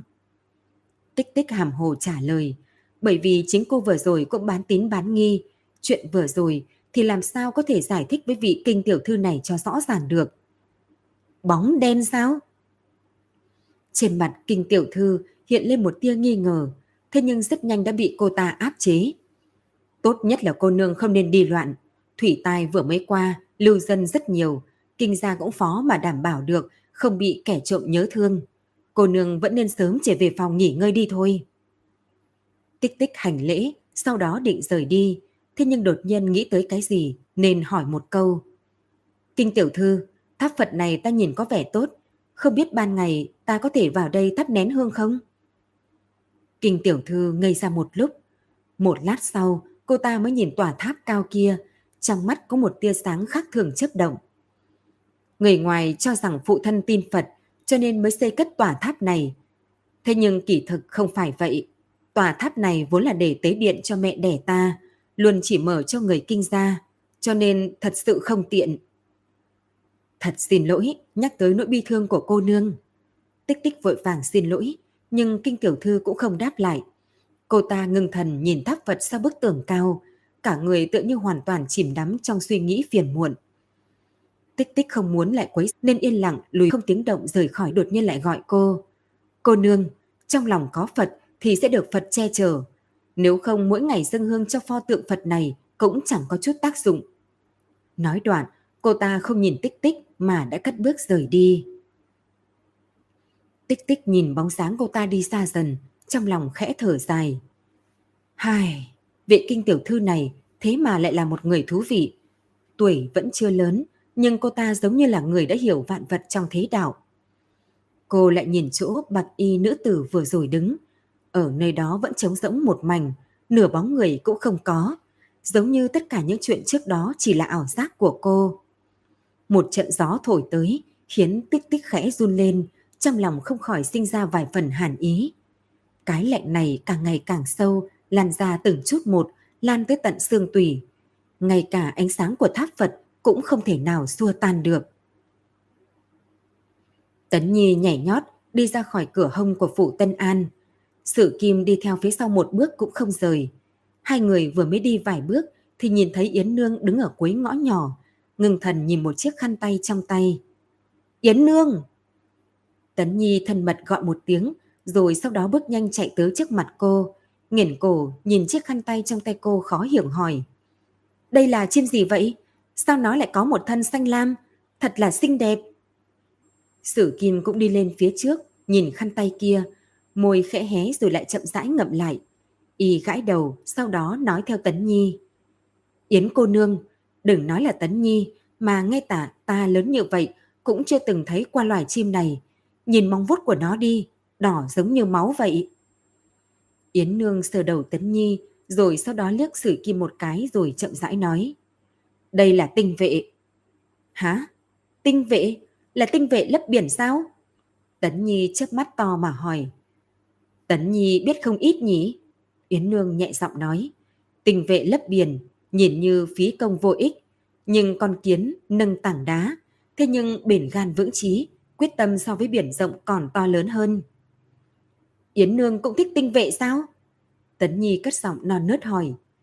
Yến Nương không trả lời đứa nhỏ mà chỉ cười tủm tỉm hỏi ngược lại. Tích tích tỷ tỷ không ở đây sao? Sao cô ta không đưa Tấn Nhi đi học? Tỷ có công vụ trong người nên bị cha phái đến chấn gì đó rồi. Chấn Ngọc Tuyền. Sử Kim ở đằng sau nhắc nhở. Chấn Ngọc Tuyền sao? Yến Nương chợt dùng mình, nheo mắt nhìn về phía không trung. ánh mắt dường như muốn xuyên qua chân trời. Đó chính là nơi có câu chuyện xưa. Nơi đó có chuyện gì vậy? Tấn Nhi chống cằm si ngốc, chờ cô giải thích. Thế nhưng sắc mặt Yến Nương lại khôi phục vân phọng, vân đạm phong khinh. Cô nhẹ búng lên trán đứa nhỏ mà nói. Hôm nào lại nói cho cậu nghe. Thôi, mau đi nhanh đi, nếu tới muộn sẽ bị tiên sinh mắng đấy. Tích tích cùng Dương Đại Thẩm xuyên qua một gian lại một gian nhà. Theo sự dẫn đường của nha hoàn, đi vào sảnh trước của kinh trạch. Đại trạch này được xây dựng cực kỳ tỉ mỉ. Ngói trên mái nhà được lợp như vảy cá. Cây tùng xanh mọc vượt qua mái nhà, cây ngọc lan mọc quanh tường. Trong phòng có vẽ đồ án hoa cá, chim thú trên mặt tường, sắc thái rực rỡ. Trên sàn nhà trải thảm dệt, vô cùng xa hoa. Tích tích nhìn vào chỗ sâu trong sảnh thì thấy có một cái ghế cẩm thạch lớn. Ở trên đó có một vị trưởng giả đang ngồi. Ông ta râu tóc bạc trắng, thế nhưng đôi mắt lại có thần, con ngươi đen tỏa sáng. Không chớp mắt, nhìn chằm chằm vào cuốn sổ con trong tay, tựa như một con diều hâu đang xoay quanh không trung tìm kiếm con mồi. Vị kinh tiểu thư cô gặp hôm qua, lúc này đang đứng bên cạnh ông ta, chỉ vào sổ sách thấp giọng nói gì đó. Lão gia, Dương gia đại tẩu cùng muội tử của bà ta đã tới. Tiểu nha hoàn bẩm báo xong thì đi tới một bên. Vị trưởng giả kia nghe thấy vậy thì buông sắc đứng dậy. Ông ta mặc một thân áo gấm, khí vũ bất phàm, ánh mắt uy nghiêm khi nhìn thấy hai nữ tử đang đứng ở trong phòng thì trong một khắc đã tràn đầy thân thiết cùng săn sóc. Tiểu Ngọc đã kể sự tình phát sinh ở Dương Gia nói cho ta. Dương thụ phúc mất tích, để lại hai mẫu tử các người không có người nương tựa, thực là đáng thương. Không bằng thế này đi, các người hãy ở lại kinh phủ, lũ lụt vừa mới lui, nên nơi đây của ta cũng đang cần vài người thu dọn quét tước. Chờ đến khi các người có chỗ khác để đi, thì đi cũng không muộn. Còn về chuyện Dương Thụ Phúc, ta sẽ để người đến núi Khâu Hưng tìm một lần nữa. Nếu thực sự không tìm được, ta sẽ cho người tới phủ Tân An báo án. Các người thấy thế nào? Dương đại thẩm lập tức quỳ xuống. Dầm dầm dầm, dập đầu mấy cái vang dội trên mặt đất. Kình đại thiện nhân, thật đúng là thần tiên trên trời, ngay cả thần tiên cũng không thể so được với ngài. Thế nhưng trượng phu của tiểu nữ hẳn là không còn nữa, không cần ngài phí công phái người lên núi tìm. Hả? Đã xảy ra chuyện gì sao? Kinh Vân Lai đi đến trước mặt hai người, duỗi tay nâng Dương Đại Thẩm lên. Muội tử của ta tối hôm qua lên núi, tìm thấy nửa mảnh khăn tay của chàng. Dương Đại Tẩu nói không được nữa, bụng một mặt, lập tức khóc giống lên. Kinh Vân Lai thở dài, đem ánh mắt chuyển hướng quả tích tích nói. Cô đừng nói xem, Dương thợ săn, rốt cuộc gặp phải chuyện gì ở núi Khâu Hưng mà chỉ còn lại nửa mảnh khăn tay chứ? Tích tích ngẩng đầu, nhìn thẳng vào mắt ông ta đáp. Chỉ sợ huynh ấy đã gặp phải thứ không phải người. Kinh Vân Lai nghe thấy vậy thì khẽ nhíu mày. Không phải ngươi, thế chẳng lẽ là thú? Tích tích nhẹ nhàng lắc đầu. Cũng không giống. Tối hôm qua ta gặp phải thứ kia thì nó thực sự rất hung tàn. So với dã thú còn hung dữ hơn gấp trăm lần. Thứ đó còn phát ra tiếng cười giống như trẻ con. Hơn nữa nó có thể trốn trong đám cỏ dại nên hình thể không lớn, giống như đứa trẻ 3-4 tuổi. Động vật nhỏ như vậy mà có thể ăn một người chỉ còn một chút cặn thì ta thực sự không đoán được nó là gì. Nghe cô nói như vậy, tiểu nha hoàn bên cạnh khẽ run rẩy một chút. Kinh thiểu thư lại bình tĩnh hơn cô ta. Cô đi đến bên cạnh tích tích nhẹ giọng hỏi. Nếu đồ vật kia lợi hại như lời cô nương nói, thì một nữ lưu như cô làm sao có thể chạy ra khỏi ngọn núi đó chứ? Cô ta nhìn phụ thân mình, sau đó nói tiếp. Có thể cô nương chấn kinh quá độ. Hơn nữa sắc trời lúc đó không rõ, nên mới nhầm dã thú trong núi thành một con quái vật thị huyết trắng. Tích tích không muốn nói với bọn họ rằng mình có một thân công phu tốt mới có thể thoát được, nên cậu cũng không giải thích nhiều. Huống hồ đêm qua ở núi Khâu Hưng gặp phải thứ gì thì ngay chính cả cô cũng không biết rõ. Cô chỉ có thể mơ hồ đồng ý, thừa nhận cách nói của Kinh Tiểu Thư. Nhưng khi cô nhìn đến Kinh Vân Lai thì nhìn thấy thần sắc ông ta so với nữ nhi của mình còn nghiêm túc hơn rất nhiều. Ánh sáng trong con người của ông ta tắt hẳn, chỉ có mỏi mệt cùng tang thương của độ tuổi này là lộ rõ. Cha, Phủ Tân An mấy ngày nay không phải đã phái người tới đây sao? Không bằng đợi người đó đến, chúng ta sẽ đem việc Dương Thợ Săn mất tích báo cáo, để xem quan phủ định đoạt thế nào. Kinh tiểu thư nhẹ giọng dò hỏi. Nghe nữ nhi nói như vậy, Kinh Vân Lai mới như tỉnh mộng gật đầu. Ta thế mà quên mất việc này, như vậy cũng có thể bớt một chuyến đi đến thành Tân An. Ông ta nhìn Dương Đại Thẩm nói, các vị cứ ở lại chỗ này đi, những việc khác cứ giao cho ta. Ta tin quan phủ sẽ cho Dương gia các người một cái công đạo. Tích tích đi theo phía sau Dương Đại Thẩm ra khỏi sảnh đường. Đúng lúc này, một bóng dáng thình lình từ bên cạnh đi tới, suýt nữa đâm vào cô. Cô ngẩng đầu phát hiện đó là một nam tử trẻ tuổi. Mặt hắn cùng Kinh Vân Lai có vài phần tương tự, thế nhưng ánh mắt vừa dại vừa lạnh nhạt, thiếu đi hơi thở của người sống. Tích tích thấy hắn đi vào trước đường mới hỏi. Người vừa đi vào chẳng lẽ là Kinh Công Tử sao? Dương Đại Thẩm gật đầu đáp. Cô đã nhìn thấy rồi đấy, vị Kinh Công Tử này cùng với phụ thân giống nhau, cũng là một bộ dáng đoan chính, nhưng chỉ tiếc là lại bị câm. Người câm ư? Sinh ra đã thế rồi sao? Tích tích ngạc nhiên hỏi. Cũng không phải, khi cậu ấy còn nhỏ bị một chàng bệnh nặng, sau đó thì không nói ra lời. Cô đừng nhìn kinh gia, hiện tại phú khả địch quốc. Kỳ thực vị kinh đại thiện nhân này xuất thân nghèo hèn. Khi còn nhỏ thì cơm ăn không đủ no. Nghe nói có một lần, ông ta đói tới ngất đi, bị cha mình ném tới bãi tha ma. Lúc tỉnh lại, đã tự mình bò ra khỏi đống người chết. Sau khi ông ta phát đạt mới cưới người vợ đầu tiên. Kinh phu nhân sau đó sinh cho ông ta một nam một nữ, đặt tên là Trần Cẩm cùng Trần Ngọc, ngụ ý Kim Ngọc mãn đường. Không nghĩ tới, kinh gia công tử bị bệnh một hồi, xong đã biến thành người câm. Cũng may kinh đại tiểu thư thông minh, khôn khéo, có khả năng xử lý gia sự gọn gàng ngăn nắp, hoàn toàn không thua kém nam tử. Đây cũng coi như ông trời an ủi kinh đại thiện nhân. Tối hôm qua ta có gặp vị kinh tiểu thư này, cô ta mặt ngoài nhìn có vẻ lạnh lùng, thế nhưng lễ nghĩa lại không thiếu. Hóa ra là có duyên cớ như vậy sao? Tích tích khẽ thở dài. Kinh tiểu thư là người nhiệt tình, nhưng gia nghiệp kinh gia lớn, phải quản lý hạ nhân tất nhiên là không dễ. Thế nên cô ấy mới muốn làm ra một bộ lãnh đạm như vậy. Cô cũng đừng có hiểu lầm cô ấy. Dương Đại Thẩm vừa nói, vừa đi tới viện bọn họ đang ở. Tích tích lại dừng bước. Đại Thẩm tử, ta muốn đi dạo xung quanh, lát nữa sẽ về phòng. Bà để Tiểu Nghĩa ăn cơm trước đi. Vậy cũng sớm một chút trở về, ta sẽ để cơm lại cho cô. Dương Đại Thẩm cười cười đối với cô, rồi xoay người đi vào sân. Tích tích đồng ý, dưới chân lại giống như bôi dầu mà chạy về phía Tây Kinh Trạch. Cô sớm đã nghe được kho lúa ở phía cửa Tây, cho nên hạ quyết tâm, sau khi gặp Kinh Vân Lai sẽ đi qua xem xét. Mới ra cửa phía Tây, Tích Tích đã nhìn thấy một kho lúa lớn uy phong lẫm lẫm, đứng sừng sững ở đó. Cô mơ hồ nhìn một chút, số lượng hẳn là không ít hơn 50 gian, bởi vì lương thực đều đã biến mất, cho nên nơi này chẳng có ai trông coi. Tích Tích bước nhanh vào một gian thật lớn, ngồi xổm trên mặt đất cẩn thận xem xét. Nơi này không có chút lương thực nào, thậm chí một mảnh rơm cũng không còn. Tất cả sạch sẽ, giống như là phòng mới xây. Cô khẽ nhíu mày. Cái này không thích hợp. Nếu có người suốt đêm trộm đi lương thực, hoặc ít nhiều sẽ phải để sót một chút gì đó. Thế nhưng nơi này lại sạch sẽ, giống như bị cuồng phong cuốn đi, một tia dấu vết cũng không lưu lại. Dấu vết? Nghĩ tới đây, cô đứng dậy đi ra kho lúa, cúi đầu nhìn trên mặt đất. Trên mặt đất tràn đầy những vết bánh xe sâu cạn không đồng nhất. Tích tích đi theo những vết bánh xe này vòng quanh kho lúa thì xác định chúng nó là của cùng một loại xe ngựa. Những nhà giàu giống như kinh gia đều đặt mua xe ngựa thống nhất.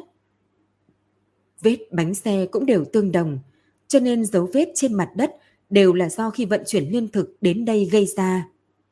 Tích tích kiếm một tảng đá sạch sẽ ngồi xuống, tay chống cằm, lâm vào trầm tư. Như vậy xem ra lương thực nhiều như vậy không phải do xe lôi đi. Nhưng thế thì càng không thể giải thích được. Bởi vì nếu dựa vào nhân lực chuyển đống lương thực này đi thì tốn rất nhiều công phu, tuyệt đối không thể làm được trong một đêm. Như vậy chỉ còn một khả năng, đó là vì kinh lão gia này căn bản không vận chuyển lương thực về đây. Nhưng ông ta đâu có lý do gì mà phí một phen công phu để làm như vậy chứ. Ông ta hoàn toàn có thể không mua lương thực chứ cần gì phải làm điều thừa thãi này. Tích tích thực sự tìm ra không được manh mối. Cô đứng dậy, chuẩn bị đi đến kho lúa khác xem xét, thì đúng lúc này cô lại phát hiện trên mặt đất phía trước có một nửa dấu chân. Cái dấu chân kia đã bị cọ còn một nửa, nhưng có thể nhìn ra được nó rất nhỏ, còn không to bằng tay cô. Trong lòng tích tích, đột nhiên có một dự cảm cực kỳ không tốt. Cô đến gần dấu chân kia hai bước, rồi sau đó ngồi xổm xuống, đưa tay đo đạc dấu chân. Đây xác thực là dấu chân của trẻ con, còn không to bằng chân của Tấn Nhi, xem ra chỉ tầm 3-4 tuổi. Mấu chốt ở đây là dấu chân này in rõ năm ngón, chứng tỏ chủ nhân của nó không đi giày mà đi chân trần vào kho lúa. Suy nghĩ của tích tích đột nhiên bị túm trở lại đêm qua. Vài tiếng cười của trẻ con, còn có bóng dáng nho nhỏ trốn trong bụi cỏ. Cô chừng mắt thật lớn, hít hà một hơi, dưới chân không vững lập tức ngã ngồi trên đất. Qua thật lâu, cô đột nhiên hung hăng tát một cái lên mặt mình, trong lòng âm thầm mắng. Tưởng tích tích, ngươi chấn định một chút đi. Kinh ra nhiều người như vậy, có mấy hải tử chạy tới kho lúa chơi cũng hết sức bình thường. Không cần phải trông gà hóa quốc khiến chính mình bị rối loạn như vậy. Sau đó cô lại hít vào một hơi thật sâu, cảm giác không khí mát mẻ theo yết hầu tràn vào mỗi ngóc ngách trong ngực. Lúc này cô mới lau mồ hôi lạnh trên trán, đứng lên đi vào chỗ sâu trong kho thóc.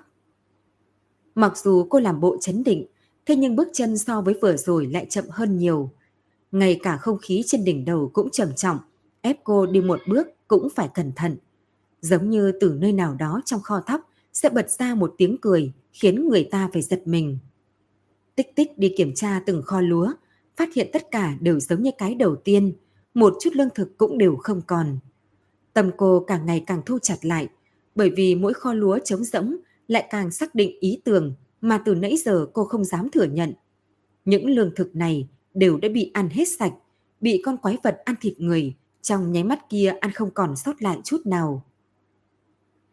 Mặt trời đã lên tới đỉnh đầu, chiếu ánh sáng chói mắt, khiến tích tích có vài phần choáng váng.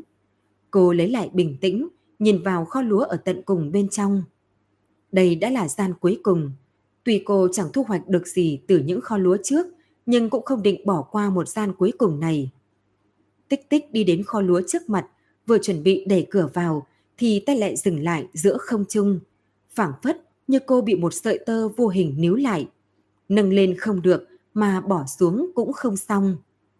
Cô cảm giác mồ hôi lạnh lại một lần nữa túa ra, mặc dù lúc này đang là giữa chính ngọ. Trên mái hiên của kho lúa, thình lình in một dấu tay màu đen. Dấu tay kia rất nhỏ, rõ ràng thuộc về chủ nhân của dấu chân kia. Tích tích thử kiễng nhân, thế nhưng phát hiện bản thân mình căn bản không với tới được mái hiên, huống chi là một hải tử 3-4 tuổi. Trừ phi nó có thể vượt nóc băng tường, tựa như đêm qua, nó có thể từ dưới đất nhảy lên cái cây đại thụ mà cô đã ẩn núp. Trong kho lúa, đột nhiên chuyển đến một tiếng cười mơ hồ không rõ. Tích tích đang căng cứng người, sợ tới mức giật mình, suýt nữa thì kêu thành tiếng. Bởi vì muốn tránh tay mắt của người khác, nên hôm nay cô không mang theo bội kiếm. Nếu con quái vật kia thực sự còn ở trong kho thóc, thì tính mạng của cô khó mà đảm bảo. Tích tích không trực tiếp đẩy cửa mà nhẹ nhàng vòng tới phía sau. Nơi đó có một cái cửa sổ thông gió. Cô dùng tay cầm lấy hai cái song cửa, kéo cả người lên nhìn vào bên trong. Cảnh tượng trước mắt làm cho cô đầu tiên là lắp bắp kinh hãi, rồi ngay sau đó cả khuôn mặt nhỏ đỏ bừng lên. Trong kho thóc có một đống quần áo, với dưới đống quần áo lộ ra mấy cái tay chân trắng nõn đang gắt gao giao triển luật động. Tích tích lúc này mới hiểu được tiếng kia là từ nơi đâu. Cô nhìn đôi nam nữ đang dây dưa ở bên trong mà lòng âm thầm mắng một câu không e lệ, sau đó buông lỏng tay nhảy xuống đất. Tiếng gì vậy? Nữ nhân ở trong kho thóc nghe được động tĩnh ở bên ngoài thì vội vàng hỏi một câu. Ta chẳng nghe thấy gì cả, đừng động. Nam nhân đang cao hứng, nơi nào mà còn lo lắng nhiều như vậy chứ? Ai, Huỳnh mau đi xem đi, nếu để người khác biết chuyện của chúng ta thì ta thể nào cũng bị cha mẹ đánh chết mất. Thôi được rồi, để ta đi xem sao. Nam nhân không kiên nhẫn nói, đứng lên bắt đầu mặc quần áo. Nghe y nói vậy, tích tích nào dám ở lại đó nữa, mà nhanh chóng chạy về phía trước, nhanh nhẹn biến mất trong tầng tầng đống kho thóc. Cô vừa rồi đi đâu vậy? Sao mà lâu thế? Thấy tích tích vẻ mặt hoảng loạn từ ngoài cửa đi vào, Dương Đại Thẩm nhịn không được hỏi. À, ta đi cho ngựa ăn, sau đó đi dạo. Tích tích ấp úng nói. Nhanh ăn cơm đi, nguội hết cả rồi. Dương Đại Thẩm nói xong, múc ra nửa bát cháo còn ấm, đặt ở trên bàn. Tích tích nhìn bát cháo kia, cũng chưa động đũa, mà chỉ nhìn Dương Đại Thẩm rồi chậm rãi nói. Chiều nay ta phải rời đi. Đại Thẩm Tử, bà cùng Tiểu Nghĩa gần đây cần phải cẩn thận. Buổi tối nếu có thể thì đừng có ra ngoài, nhất định phải nhớ kỹ. Cô nương, vì sao lại phải gấp như vậy chứ? Tuy rằng chỉ có hai ngày, thế nhưng Dương Đại Thẩm nghiễm nhiên đã có tình cảm với cô. Dương Đại Thẩm ngồi xuống bàn, dùng đôi mắt đầy lưu luyến mà nhìn tích tích. Tích tích cầm đôi tay bà ta mà nói. Ta cũng có việc trong người, nên bất đắc dĩ mới phải đi vội vàng như vậy. Nhưng mấy ngày nữa ta sẽ còn quay lại Trấn Ngọc Tuyền. Tới lúc đó chúng ta sẽ còn gặp nhau. Hai người bắt tay nói chuyện riêng tư, thế nhưng thình lình lại nghe được ngoài cửa truyền đến một loạt tiếng ồn ào náo động. Đông Hương, Đông Hương bị điên rồi, mau, mau đi gọi hồ hán tử cùng lão bà của ông ta tới đây. Đừng gọi người, trước tiên tìm một ít quần áo bọc cô ta lại đã. Trần chuồng lộ ra như vậy, để cho người khác nhìn thấy thì còn ra thể thống gì nữa. Tiểu thư đâu, chạy nhanh sai người mời tiểu thư tới đây. Tích tích cùng Dương Đại Thẩm nhìn nhau, sau đó cuống quýt đứng dậy đẩy cửa đi ra ngoài. Hai người còn chưa mở miệng thì Tiểu Nghĩa đã mở miệng trước. Nương, tỷ tỷ kia không mặc quần áo, xấu hổ, xấu hổ. Đứa nhỏ vừa nói vừa che mắt, trốn vào trong ngực mẹ mình. Không, không còn, tất cả đã không còn, không còn lại một chút nào. Giọng nữ nhân mang theo tiếng khóc chuyển tới. Tích kích nghe thấy giọng nói phát ra nơi âm thanh. Cô thấy một nữ tử trần như nhộng đang nằm ở cạnh giếng nước trong viện, xì ngốc mà cười. Hai tay đang không ngừng cấu xé hai nha hoàn bên cạnh. Hai người kia bị cào xé, không biết phải làm sao cho phải. Một người liều mạng ôm lấy cô ta, còn một người túm lấy một cái chăn muốn trùm lên người cô ta. Thế nhưng hai người không phải là đối thủ của cô ta. Hai ba bước đã bị cô ta quăng ngã trên đất, nửa ngày mới đứng dậy được. A-di-đà Phật, A-di-đà Phật. Dương Đại Thẩm cũng bị sợ tới không nhẹ. Phải làm sao đây? Người điên khí lực rất lớn, không phải nam nhân thì không thể nào làm được đâu. Thế nhưng cô ta không mặc gì hết. Dương Đại Thẩm còn chưa nói hết câu thì đã thấy tích tích lao ra ngoài cửa đi tới bên cạnh giếng. Hai tay gắt gao ngăn chặn đầu vai của nữ nhân điên kia. Cô ta cười với cô, cả miệng đều đỏ tươi toàn máu. Tích tích lại không có chút thương hại, đầu gối đè lên bụng nhỏ của cô ta, ngăn cô ta cong chân mà đá mình. Mau, lấy dây thừng ra đây! Tích tích hét lên với hai nhà hoàn kia. Hai người kia giống như tỉnh mộng, vội vàng quay về phòng tìm dây thừng tới. Tích tích dùng miệng cắn dây thừng, sau đó buông một tay, trói chặt tay chân của cô ta.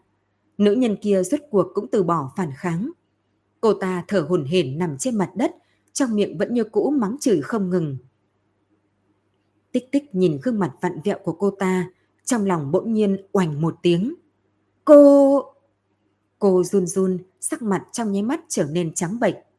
Còn đứng đó làm gì? Còn không mau đem chăn mà che cho Đông Hương đi. Trong viện lúc này, chuyển đến giọng nói lạnh lùng của kinh tiểu thư. Cô ta mang theo nhà hoàn tới, ngồi xổm trên mặt đất nhẹ nhàng giúp Đông Hương sửa lại tóc tai hỗn độn. Sao lại thế này chứ? Buổi sáng không phải còn tốt sao? Buổi sáng đúng là còn tốt, nhưng vừa rồi bỗng nhiên cô ta một mình chạy vào, trên người không có một mảnh quần áo, trong miệng còn nói những điều khó hiểu. Nói cái gì? Bị ăn sạch sẽ, bị ăn sạch sẽ, cái gì cũng không còn, một chút cũng không còn. Đồng hương đột nhiên giống lên một tiếng, làm cho kinh tiểu thư bị dọa nhảy dựng lên. Tiểu thư! Tích tích cắn môi dưới, sợ hãi dưới đáy mắt càng tụ nhiều hơn. Phái người đi kho thóc xem đi. Kho thóc? Kinh tiểu thư nghi hoặc nhìn cô. Cô nương, sao lại nói như vậy? Sáng nay ta thấy Đông Hương đi ra cửa phía tây, lúc ấy cô còn tốt, chắc là gặp phải cái gì nên mới biến thành bộ dáng như vậy. Tích tích đã nói dối, cô đương nhiên là không gặp Đông Hương, chẳng qua cô ta chính là nữ nhân ở trong kho thóc lúc nãy. Bốn năm gã say vặt cầm trường mâu mở cửa kho thóc. Kinh tiểu thư cùng tích tích theo ở phía sau. Tất cả thò đầu vào bên trong nhìn lại. Nhưng trong kho thóc, ngoài quần áo hỗn loạn thì không có gì. Thế nên mọi người mới an tâm đi vào trong. Ở nơi này sao lại có quần áo của nam nhân? Kinh tiểu thư tùy tay nhặt lên một kiện áo dài. Cô nhìn tích tích, liếc mắt một cái, rồi như bỗng nhiên hiểu ra cái gì. Sau đó lắc đầu, ném lấy kiện xiêm y kia xuống rồi hỏi. Hôm nay có ai vô cớ nghỉ làm không? Cô hỏi mấy gã say vặt đang xem xét khắp nơi. Đắc Thắng sáng sớm đã đi ra ngoài, tới bây giờ còn chưa trở về. Mấy gã say vặt, mồm năm miệng mười đáp lời. Tiểu thư, quần áo này hình như là của Đắc Thắng. Sáng nay, chúng tôi nhìn thấy hắn khoác cái áo khoác ngắn này đi ra ngoài. Kinh tiểu thư hơi trầm ngâm. Ta biết rồi, chuyện này các ngươi đừng có nói ra ngoài. Rõ chưa? Vâng. Tích tích biết kinh tiểu thư bận tâm tới thanh danh của Đông Hương nên trong lòng sinh ra vài phần hảo cảm với cô ta. Cô ở kho lúa vòng vài vòng, phát hiện thật sự không tìm được cái gì, vì thế mở cửa đi ra ngoài, phóng đôi mắt sắc bén, tìm bốn phía mặt cỏ quanh kho lúa. Ánh mặt trời dừng ở trên cỏ, chiếu đến thứ gì đó trượt lóe. Tích tích bước nhanh đi qua ngồi xổm xuống. Trong lòng cô đột nhiên trượt lạnh, giống như cả người bị rơi vào động băng. Cô thấy có mấy cái lá cây có dấu răng dính máu ở trên nhẹ đong đưa theo gió. Cô nín thở ngưng thần, một bước hướng bụi cỏ đi tới. Vừa cúi người thì đã nghe thấy tiếng kinh tử thư chuyển đến từ phía sau lưng. Cô nương có phát hiện ra gì không? Tích tích làm động tác giữ im lặng, rồi vẫy tay ý bảo cô ta lại gần. Sắc mặt kinh tiểu thư từ từ ngưng trọng, tay chân nhẹ nhàng đi tới bên cạnh tích tích, sau đó chậm rãi ngồi xổm xuống. Tích tích nhìn cô ta một cái, rồi hít một hơi thật sâu, đẩy đám cỏ trước mặt. Một thứ to bằng bàn tay theo đám cỏ lăn vài cái, rồi dừng lại trước mặt hai người. Các cô trong lúc nhất thời không nhận ra được đó là gì. Chờ đến lúc rốt cuộc thấy rõ nó là gì, thì kinh tiểu thư đột nhiên lùi về sau mấy bước, ngồi bệt xuống dưới đất, ôm bụng phát ra một trận nôn khan. Ánh mắt tích tích dừng lại trên khối đồ vật đỏ sậm kia không nhúc nhích. Đó là một mẩu xương, nói đúng hơn thì đó là một nửa bị tách ra của đầu lâu, óc bên trong vẫn còn chưa khô, dính ở trên mặt xương. Bên cạnh cục xương còn có một con mắt đã bị gặm hơn nửa tròng, cái tròng mắt vẫn nhìn thấy hai người. Sọ là bộ phận cứng rắn nhất trên cơ thể người. Trong đầu tích tích, đột nhiên nhảy ra những lời Trình Mục Du đã từng nói. Cô ngây ngốc ngồi đó, nhìn khối xương người tự lẩm bẩm. Là nó, nhất định nhà nó, nó đã rời khỏi núi Khâu Hưng đi vào đây. Cô nương, cô nói nó là cái gì vậy? Kinh tiểu thư cưỡng chế cảm giác buồn nôn mà hỏi câu này. Kẻ ăn thịt đắc thắng, hẳn là con quái vật trên núi Khâu Hưng kia. Tích tích quay đầu lại nhìn cô ta một cái. Đông Hương ở đâu? Chúng ta đi tìm cô ta hỏi cho rõ, nhìn xem rốt cuộc là cái gì mà là hại nhiều mạng người như vậy chứ. Ngữ khí của cô trở nên lạnh băng, chói tai, trong ánh mắt cũng dần bịt kín một tầng sát ý. Kinh Vân Lai nhìn Đông Hương bị nhóm giao phó nâng tới trước đường, giữa mày nhân lại thành hình chữ xuyên. Tay chân cô ta đều bị trói buộc, trên người bọc một tầng chăn bông thật dày, miệng không biết đụng vào cái gì mà đầy máu, máu tươi theo khóe miệng nhỏ giọt trên mặt đất. Có chuyện gì vậy? Kinh Vân Lai chậm rãi đi đến trước người Đông Hương, sau đó đem ánh mắt chuyển hướng hổ hán tử cùng lão bà của ông ta lúc này quỳ bên cạnh. Giọng nói tuy bình thản, thế nhưng bên trong lại lộ ra một cỗ uy nghiêm. Buổi sáng còn tốt, nhưng sao đột nhiên lại bị điên? Lão gia, lão gia, ngài phải thay chúng ta làm chủ. Hai người thút thít khóc nức nở, nói xong thì nằm trên mặt đất khóc giống. Cha, Đông Hương sáng nay đi kho thóc, lúc trở về đã biến thành bộ dạng thế này. Còn Đắc Thắng... Hắn ở trong kho thóc bị hại, chỉ còn lại nửa cái xương đầu. Kinh tiểu thư nói đoạn, nhìn thoáng qua gã sai vặt. Mấy gã đó nhanh chóng chạy lại phía trước, đem một cái bao tải để trước mặt Kinh Vân Lai, nầm nớp lo sợ, cởi bỏ dây thừng ở bên trên. Kinh Vân Lai nhìn chằm chằm cái bao tải một hồi lâu, nếp nhăn giữa mày ông ta càng thêm sâu, cả khuôn mặt đều u ám. Hắn là cùng Đông Nhi đi kho lúa sao? Ông ta đột nhiên chuyển hướng nhìn nữ nhi hỏi. Kinh tiểu thư ngây ra một lúc rồi sau đó mới nói. Không biết nữa, nhưng lúc hắn bị hại thì Đông Hương hẳn là cũng ở nơi đó, phỏng chừng là thấy được sự kiện kia nên mới bị dọa tới thần trí mất hết. Nghe vậy, Kinh Vân Lai lại đi tới bên cạnh Đông Hương, ngồi xổm xuống nhẹ giọng hỏi. Người ở kho lúa nhìn thấy gì? Là người nào biến đắc thắng thành bộ dáng này? Đồng Hương ngơ ngác nhìn Kinh Vân Lai, môi cô ta giật giật, sau đó ngậm chặt lại. Cô ta đột nhiên run run, máu tươi trong miệng cũng nhỏ xuống cái chăn bông. Không xong rồi, hình như cô ta đang cắn lưỡi. Kinh tiểu thư thở nhẹ một tiếng, mau dùng vải chặn miệng cô ta lại, bằng không lưỡi sẽ bị cắn đứt mất. Đám gia phó đi khắp nơi tìm vải, có người dứt khoát kéo một góc áo trên người mình, hoảng loạn chặn miệng Đông Hương lại. Đúng lúc này, Đông Hương lại vẩy đầu tránh ra. Đôi mắt cô ta chừng thật lớn, chăm chú nhìn vào Kinh Vân Lai. Tiểu hài tử, là tiểu hai tử, nó đã ăn huynh ấy, ăn sạch sẽ, ha ha ha. Tay chân cô ta lại kịch liệt run rẩy vài cái, sau đó nằm liệt trên mặt đất, cả người chết ngất. Mọi người bị lời nói khủng điên của cô ta dọa sợ tới mức nghẹn họng, nhìn chân chối. Bọn họ đứng ngốc ở đó, một cử động cũng không dám. Ngay cả kinh tiểu thư luôn luôn chấn định cũng phải che miệng. Trong ánh mắt tràn đầy thần sắc kinh hoàng. Trước tiên, bố trí cho Đông Hương, rồi tìm đại phu lại đây khám cho cô ta. Kinh Vân Lai lên tiếng, sắc mặt ông ta không chút biến hóa. Ai cũng không đoán được dưới bộ mặt âm trầm đó của ông ta giấu điều gì. Ngọc Nhi, trong phủ trên dưới đều phải tăng cường thủ vệ, thông báo mọi người đều phải cảnh giác. Vâng, thưa cha. Còn nữa, ông ta nhìn lướt qua bao tài, rồi sau đó thở dài. Đem gì cốt của Đắc Thắng đi mai táng đi. Vâng ạ. Đồng Hương bị mấy gia phó nâng đi, cha mẹ cô ta khóc sướt mướt đi theo đằng sau. Lúc đến cửa, không biết vì hoảng hốt hay vì nguyên nhân gì mà một người hầu bị vấp vào bậu cửa, tay buông lỏng. Cái chăn trên người Đông Hương vị thế bị hở một đoạn, lộ ra hơn phân nửa bộ ngực của cô ta.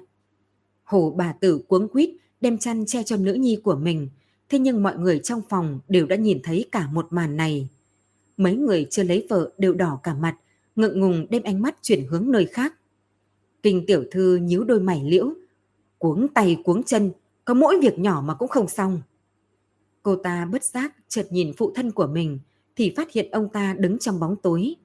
Một tia hoàng hôn thình lình chiếu vào khuôn mặt ông ta, khiến khuôn mặt kia chia làm hai nửa bất đồng, quỷ dị tới nỗi cô không dám nhìn tiếp. Tích tích đi tới chuồng ngựa, bước chân nhanh giống như là sắp bay. Cô nương, Dương cô nương! Phía sau chuyển đến một giọng nói, so với bước chân của cô còn muốn gấp hơn. Tích tích quay đầu lại, thấy kinh tiểu thư thổ hồn hển chạy tới, nở nụ cười nhạt với cô nói. Cô nương phải đi rồi sao? Hiện tại trời đã tối, một mình cô đi sợ là không được an toàn. Tích tích liền hành lễ. Đà tạ tiểu thư đã nhắc nhở, nhưng ta có việc gấp trong người, không thể không đi. Cô nương gàn dạ sáng suốt hơn người. Nếu ta đoán không sai, thì cô hẳn không phải là muội tử của Dương Đại Thẩm có đúng không?